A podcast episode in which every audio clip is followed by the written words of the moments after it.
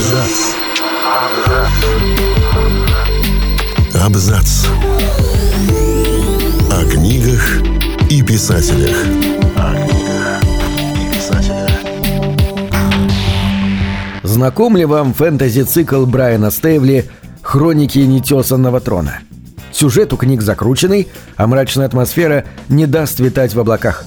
Император убит, и теперь его сыновья, послушник монастыря Каден и боец Валин, а также дочь чиновницы Адер, должны разобраться с произошедшим и не упустить из рук государства. Всем привет, я Олег Булдаков, и сегодня расскажу вам, почему Брайан Стейвли перенес действие своих книг в Азию, чем ему помогает классическая поэзия и как на хроники нетесанного трона повлияла обычная кухонная духовка. Брайан Стейвли не просто писатель по зову сердца, он на минуточку бакалавр изящных искусств. Или, говоря простым языком, несколько лет учился работе с текстами, в частности, с поэтическими, и всерьез занимался поэзией даже после учебы, пока не оказалось, что прожить на копеечные доходы от публикации стихов просто невозможно.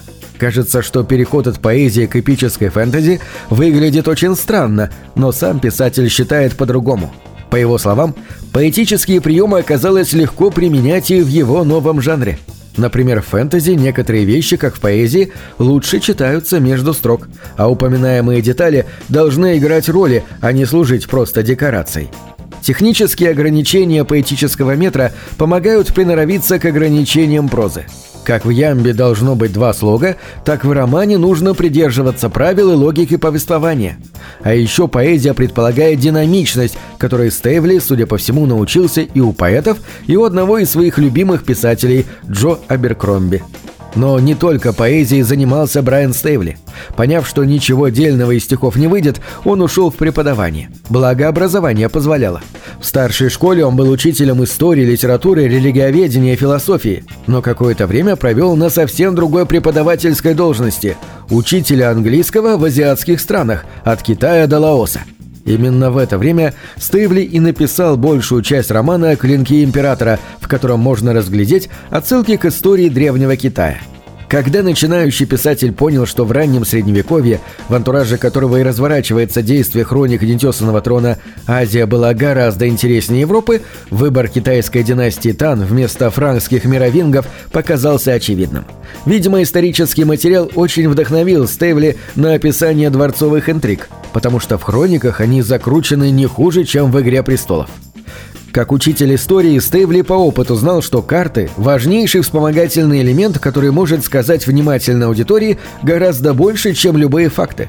И не просто потому, что с ее помощью легче запомнить, насколько далеко друг от друга расположены столица империи и горный монастырь, где живет наследник престола, но и потому, что хорошая карта помогает принимать во внимание факторы вроде защищенности города пустыней с юга или морем с запада.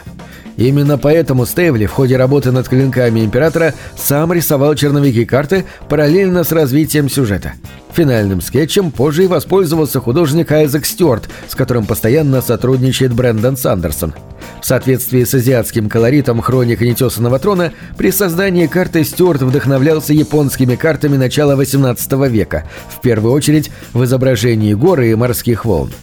Как любой писатель, Стейвли проводит некоторое количество исследований, чтобы события в книгах выглядели более правдоподобными. К примеру, о здоровье гигантских птиц, на которых летают воины в хрониках, он консультировался с ветеринаром, но некоторые детали добывает, скажем так, менее конвенциональными путями. Например, ощущение от полета на все тех же птицах он описывал, скрестив два собственных ощущения.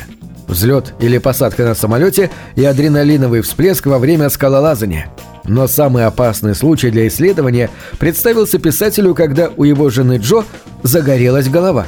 Без паники, с ней все хорошо, никаких серьезных травм она не получила, но ситуация и напугала, и кое-чему научила супругов.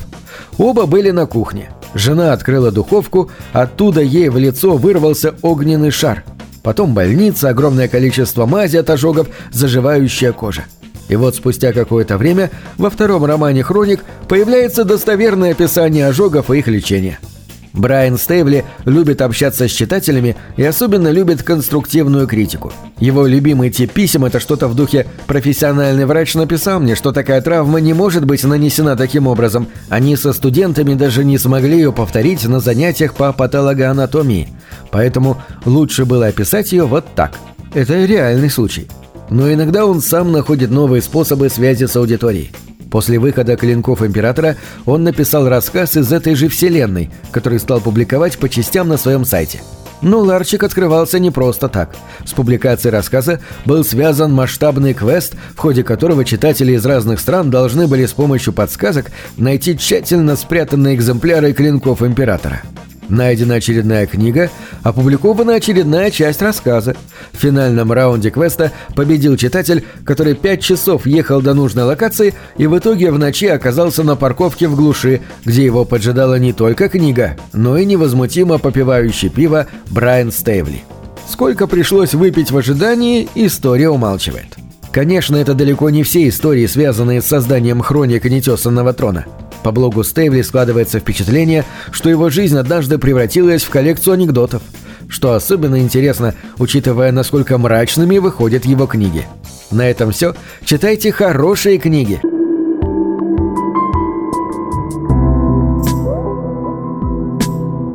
Книги — это двери, что выводят тебя из четырех стен. С ними ты проживаешь другие жизни — а свою умножаешь в тысячу раз. Тысячу раз.